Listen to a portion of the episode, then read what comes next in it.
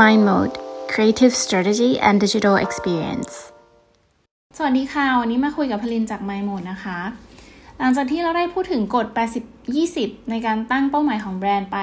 ใน episode 2 มีหลายคนสงสัยว่าแล้วจะสามารถเอามาปรับใช้กับเรื่องชีวิตส่วนตัวได้หรือเปล่า นอกเหนือจากเรื่องธุรกิจ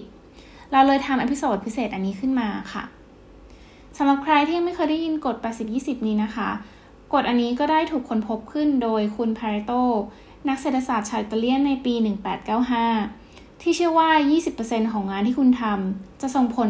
80%ของสิ่งที่คุณจะได้ หลักการพาเรโตเนี้ยค่ะ ก็อย่างอธิบายถึงสิ่งที่สำคัญหรือมีประโยชน์ จะมีอยู่เป็นจำนวนที่น้อยกว่าสิ่งที่ไม่สำคัญ หรือไม่มีประโยชน์ ซึ่งมีจำนวนที่มากกว่า เป็นกฎที่แสดงถึงความไม่สมดุลค่ะ สามารถพบเห็นได้ทั่วไปในชีวิตประจำวัน โดยเหตุผลที่เราอาจจะต้องเข้าใจหลักการนี้ให้ชัดเจนขึ้น ก็เพราะว่ามันสำคัญมากในการดำเนินชีวิต และยังช่วยให้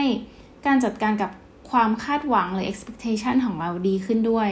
ยกตัวอย่างให้ใกล้ตัวขึ้นมาอีกนิดนึงก็คือเรื่องเพื่อนค่ะ คนรู้จักของเราจาก 100 คน ถ้าให้เรานึกถึงเร็วๆ ถึงคนที่เราสนิทก็อาจจะมีแค่ 20 คนที่เรานึกออก เวลาที่เราใช้ในการอยู่ร่วมกันกับคนอื่น เราก็ใช้เวลาส่วนมากของเรา หรือเวลา 80%ของเราค่ะ เพื่ออยู่คนกลุ่มเล็กๆ นี้เท่านั้นที่เราเลือกมาแล้ว หากไม่มีการจัดการกับความคาดหวังให้ดี เมื่อเราพบเหตุการณ์ที่น่าหงุดหงิดหรืออึดอัดใจ เราก็คงไม่สามารถคาดหวังให้คนรู้จัก 100 คนมาอยู่ข้างเราได้ แต่เราสามารถพึ่งคน 20 คนนั้นได้ค่ะ ตัวอย่างที่ 2 ก็คือเรื่องการจัดการเวลา คุณยังสามารถใช้หลักการของ Pareto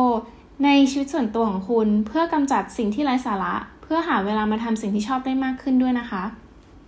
ลองเขียนทุกอย่างที่คุณทำในแต่ละวันออกมาก่อน ระบุด้วยว่าแต่ละอย่างใช้เวลาทำกี่ชั่วโมงกี่นาที แล้วคุณก็จะมองเห็นการใช้เวลาของคุณชัดขึ้นค่ะ อย่างเวลาที่ทำงานแล้วเราอาจจะทำงานได้ช้าลง มันคงไม่ใช่เพราะเพื่อนร่วมงานที่คอยกวนใจตลอด แต่มันมีความเป็นไปได้ว่าคุณได้ทำสิ่งที่ไม่จำเป็นเยอะเกินไป เริ่มจากการวาดพายชาร์ตวงกลมขึ้นมาง่าย ๆ1ส่วน3%ของวงกลมนี้คุณใช้เวลาไปกับการนอน1ส่วน3%ของวงกลม คือการทำงาน 1 ชั่วโมงในแต่ละวันคือการเช็คอีเมล 1 ชั่วโมงครึ่ง ใช้เวลาเดินทางอยู่บนรถ 30 นาทีเป็นเวลาที่ใช้ในการทำให้ตอนเช้าเป็นวันที่ดีขึ้น เช่น เล่นกับสัตว์เลี้ยงหรือทำอาหารเช้า เพื่อให้เห็นภาพนะคะ กิจกรรมที่คุณควรหลีกเลี่ยง ซึ่งอยู่ในประเภท time waster หรือกิจกรรมที่ให้ผลลัพธ์กับเราแค่ 20%มันก็มีหลายอย่างเหมือนกันค่ะ เช่น งานเร่งด่วนที่ไม่สำคัญ งานที่คุณไม่ถนัด งานของคนอื่นที่คุณไม่ได้รับมอบหมาย หรือคุณจะไม่ได้อะไรกลับมาจากมันเลย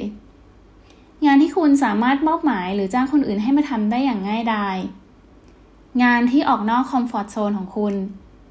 การเสียเวลาทั่วๆไป เช่น การประชุมที่มีเป้าหมาย หรือการนินทาเพื่อนร่วมงานค่ะ เพราะฉะนั้นอยากให้ลองเอาเลขจริงของเรามาคำนวณกันดู ว่ากฎอันนี้มันใช้ได้กับชีวิตคุณจริง ๆ หรือเปล่า ถ้าเรารู้ว่าจะโฟกัสอะไร ขอให้โฟกัสกับเรื่องแค่ไม่กี่อย่าง เพราะมันอาจสร้างผลลัพธ์ได้ดีเป็นสัดส่วนมากถึง 80%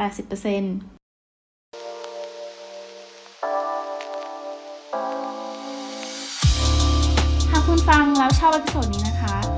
ากกด subscribe เพื่อจะได้ฟังเทรนด์การตลาด และการทำธุรกิจที่คุณอาจจะหาไม่ได้จาก Google แบบนี้ได้อีก ดู article อื่นๆ ที่เราเคยเขียนเพิ่มเติม รวมถึง template ที่ช่วยให้คุณทำงานได้ง่ายขึ้น สามารถไปไลค์เพจ Mind Mode Project ได้ใน Facebook เลยค่ะ ขอบคุณที่ติดตามนะคะ แล้วพบกันใหม่ episode หน้าค่ะ